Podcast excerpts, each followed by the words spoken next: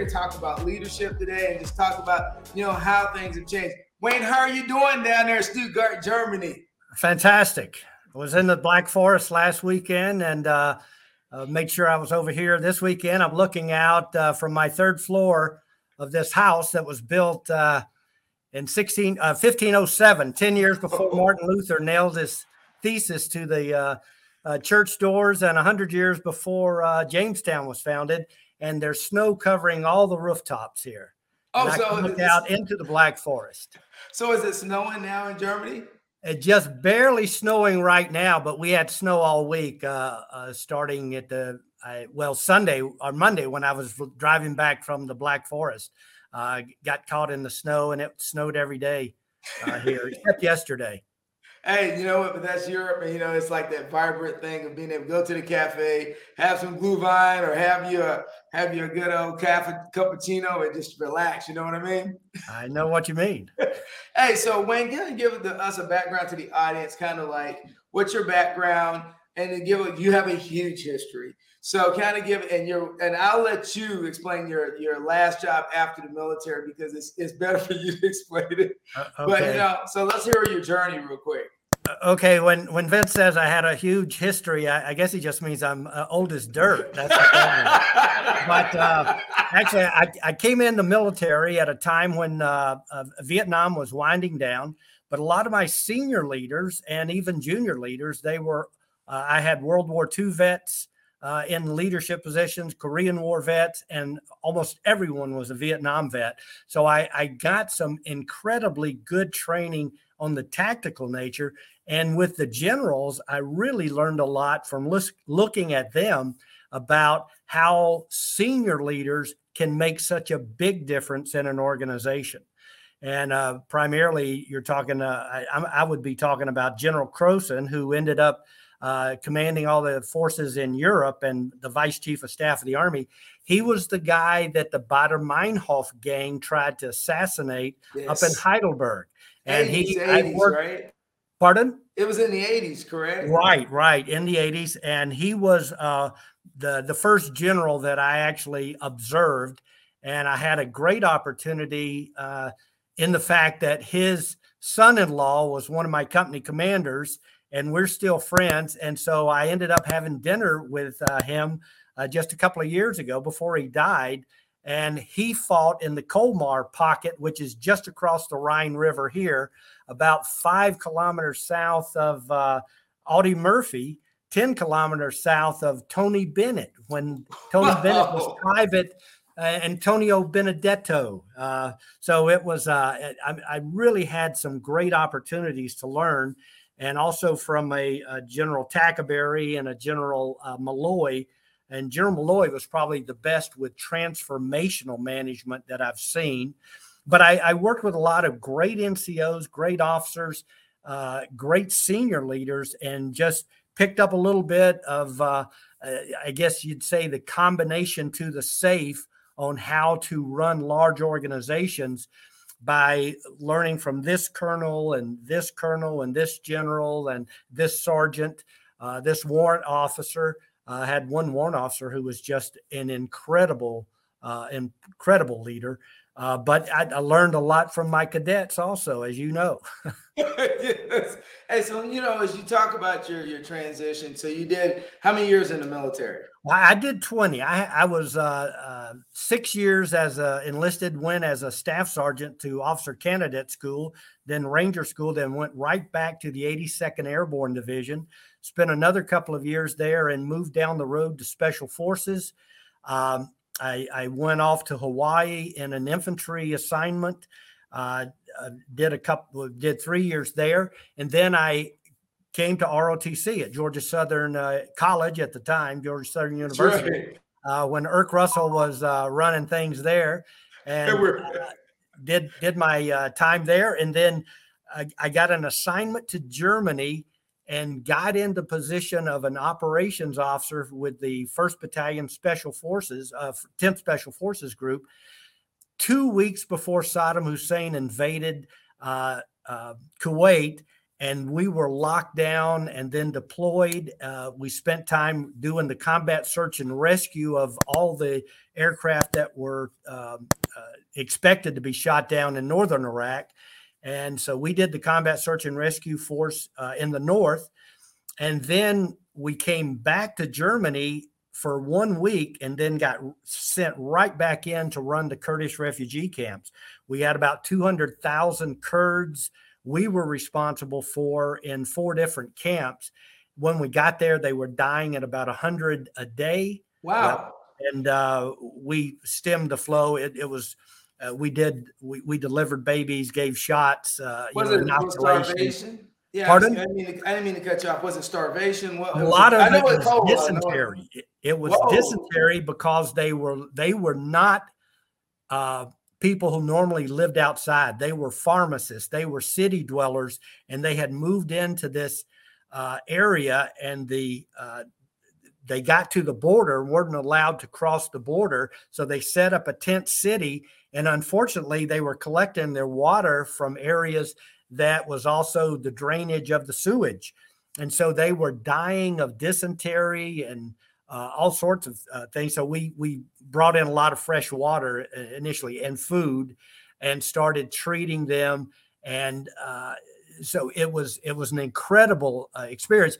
I was the uh, the operations officer, then the XO during this time, and the the teams, the teams that were led by captains and sergeants and warrant officers, you know, the NCOs, they were the ones who actually made the big difference. They were the ones delivering the food, delivering the supplies. The medics were treating the uh, young children. We had babies who couldn't blink because they were so dehydrated from not having water.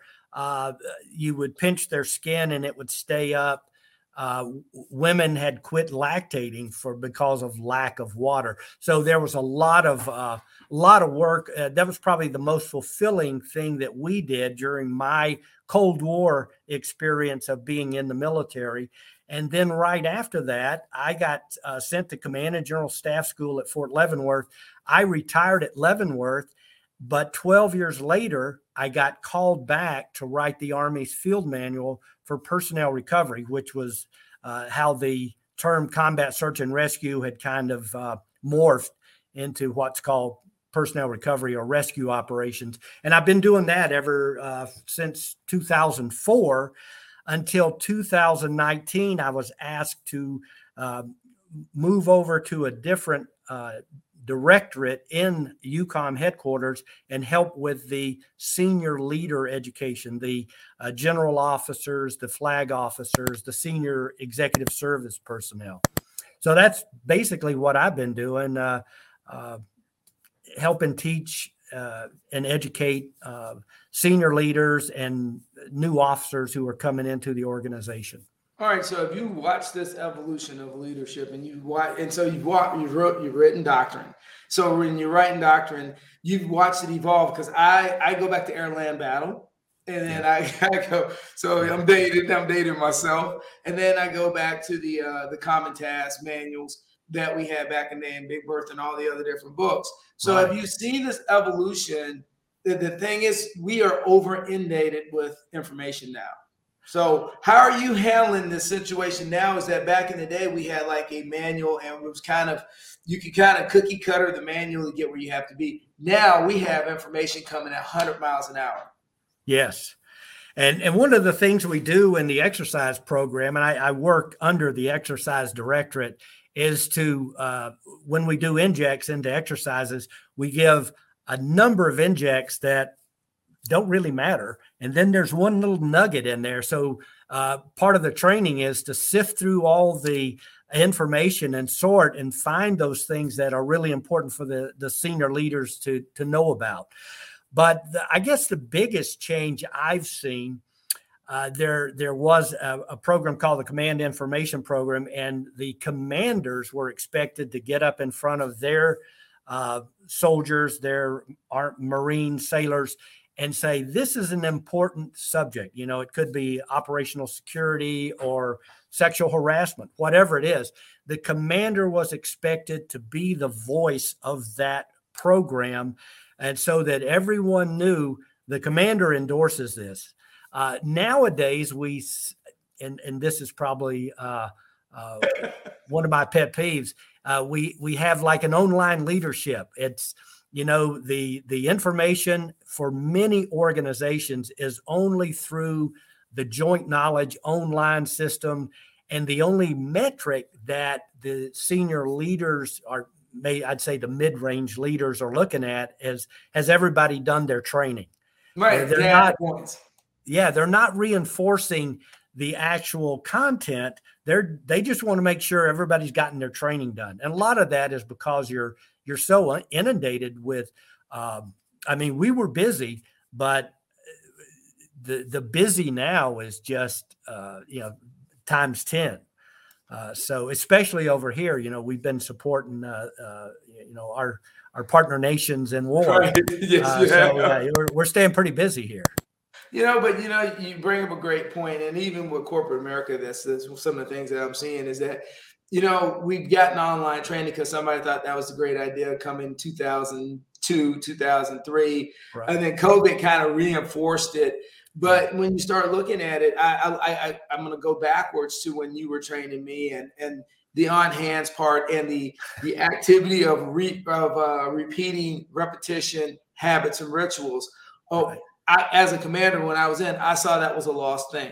I saw the fact that when we actually said, "Hey, we got to read a map," but it was, a, it was a, there are certain skill sets I still believe that not just for the infantry, that overall as a a common everyday service member, there are I think there are certain traits and abilities you should and you should inherently have for the position because you're in the business of being dropped somewhere in a foreign country to be able to do, exercise the uh, national defense, the, the, the, needs of the national strategy.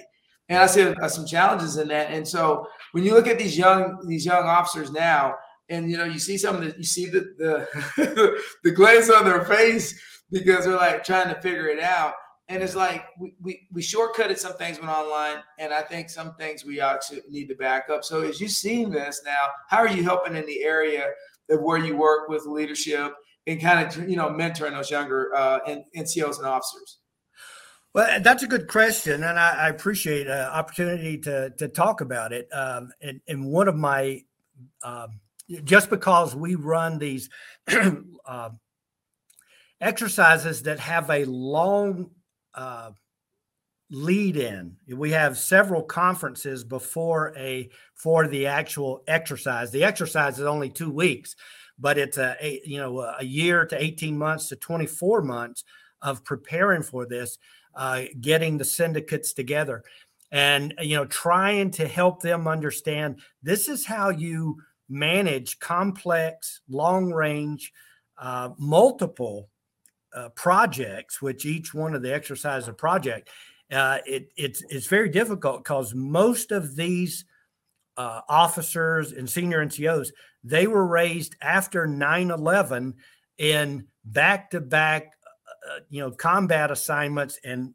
your focus was you know uh, the fight and not learning basic skills that were contracted out during during the fight you know the the maintenance how to develop a maintenance program how to develop a mentor program for your uh, troops, how to run a professional development program, because there uh, so much is online training, uh, so much as well they'll get that in their professional military education or their joint military education, right. but the the program that we had in Hawaii, you ended up with about um, uh, six weeks of additional education and training. Some of it was technical in your field, some of it was non-technical, but and you could do this in the in the corporate world too. You bring in the uh, person who's going to teach you how to read financial statements, although you're in sales uh, or production management. Here's how the production line works, and this is why we have to have certain lead times. You could you could develop a a uh, a great professional development program. And over the course of a year, your your people would be getting six and a half weeks worth of additional training on how to run the uh, machinery, uh, how to read financial statements, how to get better in sales, whatever their uh, particular job is. And that's what we did. We had uh, two week or uh, two hours every two weeks. Uh, that was our professional development. Some of that was technical, some of it non-technical. We had one hour with our boss. Each person had one hour with the boss every week on here's how you need to increase your skill set in managing and planning training. Uh, plus any of the big projects, he would always start with the after action report starts now. So you were expected to be looking for improvements all through, just like Lean Six Sigma, always looking for incremental improvements. So uh, I was lucky uh, in that I worked for uh, several of these key people because other organizations I went to, I didn't see that happening until I brought it from my, my, you know part of my baggage right. uh, and they had not seen it before. And uh, it's uh, even today i mean even at centcom when we were working together at centcom and and uh, here at EUCOM there are a lot of things that you don't see anymore that could really uh, improve things Not know, that people aren't working hard and doing great things. I mean, no, no, you're right. You know, yeah. you're, you're, right. You know, we all grind. Mike, me and Mike talk about this all the time, and it comes down to knowing what your boss wants, right, Mike? Yeah. Yeah. So, and the thing is, I think communication in, in today's age is that we're over inundated with email, and that I don't see a lot of face-to-face communication. And I, as a leader myself, I had to stop myself multiple times, multiple times to be able to communicate with my staff effectively and say, okay, stop me, let's talk about this. So, I mean, for your standpoint, you're talking about exercises or you're talking about implementing um, a lot of different mechanisms at one time to, you know, shape the battlefield. So how are you guys, how are you managing it as yourself as you looked over this 30 or 40 year period? Yeah. How are you starting to go, all right, so your leadership style has had to change. So how have you adapted and, and, and became more innovative yeah, well, and and I want to quickly go back to the COVID time. Uh, you know, we were locked down, so we had every uh, conference that you run nowadays, and every meeting, like a senior leader seminar, every meeting that you have, uh, plus the the schedule that people are having to to uh, execute nowadays, you always had to have a backup. Okay, these people are going to be in the room these people are going to participate by some sort of video teleconference. And you had to do that, and you have to bring in your uh, NATO partners and your other partners who aren't part of NATO to. Uh, so you've got a, a the the communications link ups are uh, significant nowadays. You know, instead of just everybody come down to the office, we're going to our conference room, we're going to have a meeting you can't do that because people are scattered all over the, the country and you know are back in the states uh, are they're they're downrange and you've you've got to link all these people together. So you've you've got that going.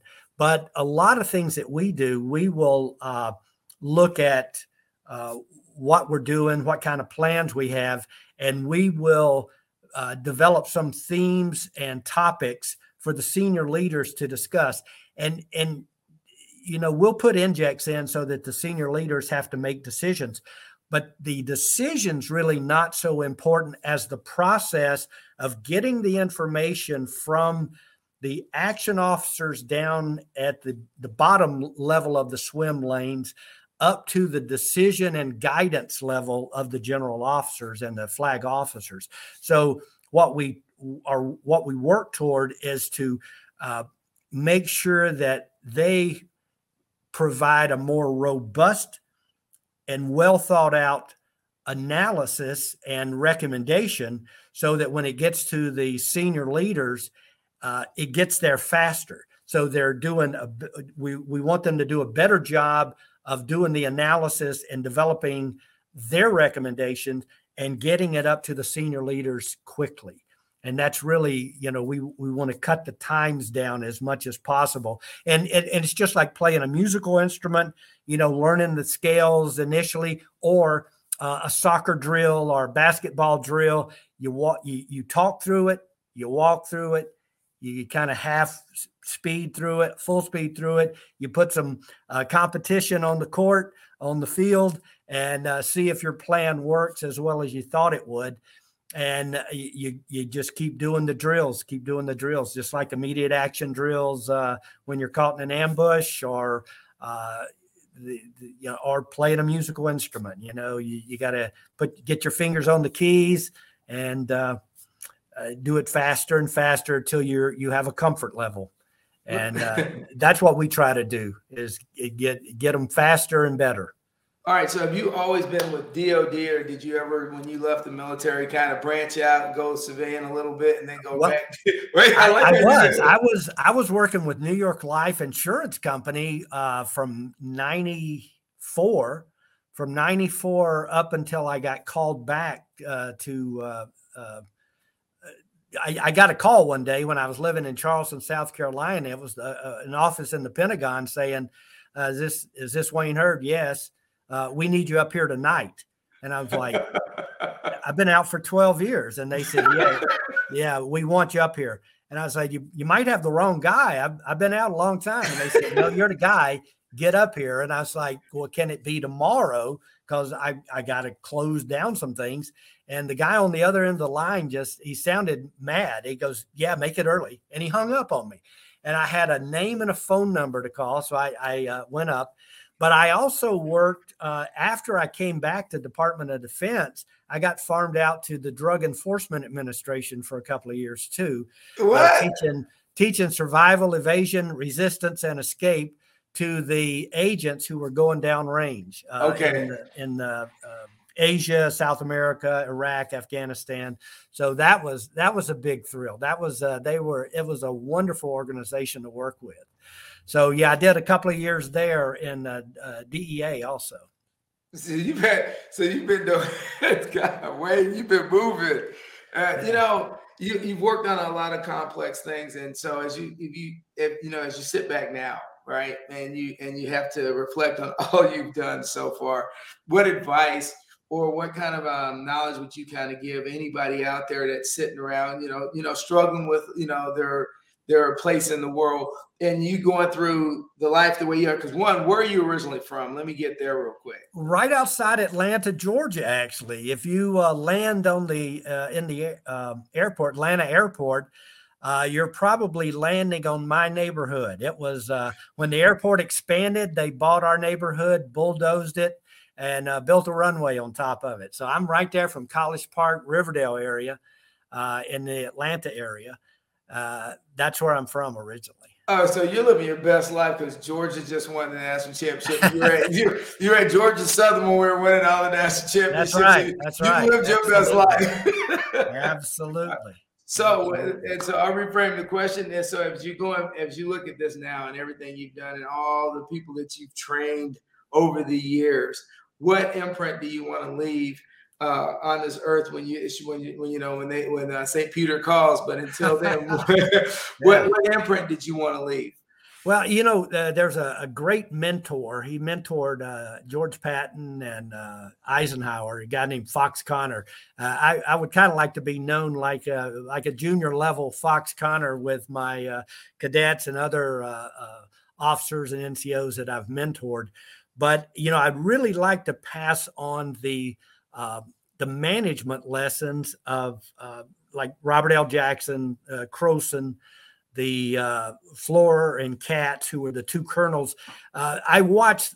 Uh, I worked on the project where we shut down an army base in Germany, closed it, and moved them lock, stock, and barrel to another uh, base in Germany. Was that so? That was a huge, a huge uh, project management program. But the the two really uh, key leaders from that was a guy named Flohr and uh, Colonel Flohr, Stan Flohr, and Daryl Katz. Both of them are just exceptional. And a lot of the information that I pass on to people, that's where I learned it. Jackson, Flohr, Katz. Um, and so, uh, you know, I, I, think I told you that my book has been recently uh, approved by the Pentagon for publication. Oh, so I didn't want to. I didn't want to bring it up. So since you brought it up, name yeah. title. Let's we can talk about it because I knew you had to go through and get it approved. I, have gotten it approved, and and the working title, which may not be the one that comes out uh, if I can ever find a publisher for it, is planning like your life depends on it. And it's kind of a, an executive way of uh, a Green Beret approach to uh, mission analysis planning. And it's not just about military, but it's corporate level, you know, doing uh, SWOT analysis, strengths, weaknesses, organ, uh, you know, um, uh, the threats, you know, oh, opportunities yeah. and threats. Uh, DOTMLPF assessment, like we do in the military, uh, those kind of things to to uh, learn how to really take a hard look at whatever problem you're facing and then develop a plan and how to execute that plan. Bossidy, who was uh, one of the uh, General Electric uh, executives, uh, I think he took over Emerson as the CEO. He said, You know, all the planning and everything is good, but the most important thing is execution and yes. to, to teach people how to execute well because that's uh, that's really what we have to do. Plan plans are really good and you have to do those but it's the execution. And uh, so i'm i'm hoping that uh, uh that people will be able to take this knowledge and you know read and i tell people read a lot of books. Read a lot of books ask for help because there's a lot of uh, even at junior levels, there's a lot of experience out there in your shop that you know you got to tap into. You, you you won't you won't know 100%. You may know 100% when you're the squad leader or platoon leader, but uh, or not even the platoon leader, but uh, you may be the smartest guy. But when you go into an SF team, you're going to be the uh, least skilled person on the team uh, if you're the officer. That's uh, true. yeah, so I, I, on point, I, am tracking you on reading because I had to knock all these out that I, I received from guests. This so the other day I was going through it. You're absolutely right. You got to yeah. keep reading. Hey, Wayne, it has been great. Oh, go ahead. Go ahead. Oh, well, we got one other thing. We have a, a sergeant major here, the new senior enlisted uh, for EUCOM. He started a reading program for the senior NCOs. Uh, Legacy was one of them about the uh, rugby team out of New Zealand. Right. Uh, six lessons, uh, leadership lessons from uh, D Day. And so he's got a program. So it's a quarterly book club. And then the senior leaders, and he's invited me uh, to participate in that. we meet in his office for a couple hours just talking about the, it, the issues, what we learned from the book, and then a lot of issues, how we can apply those to the issues that we face every day. But yeah, read the, is it the New Zealand uh, or Australian uh, rugby team? It, it's the New Zealand rugby team. The ones. Uh, yeah, yeah, yeah. The, yes, the Maoris. Book, yes, yes. That yeah, book is that book is excellent, and yeah. I read it because it has a lot of nuggets in there about leadership. Yeah. So, hey, we, we know we're running out of time here, and we appreciate you coming on all the way from Stuttgart, you know, and, and taking a break from that beautiful area. oh, yeah, I got to get out there now. and with that being said, me and Mike T always say, sir, keep it rolling. Hey, thanks so much, Vince. I really appreciate you. You're welcome, sir.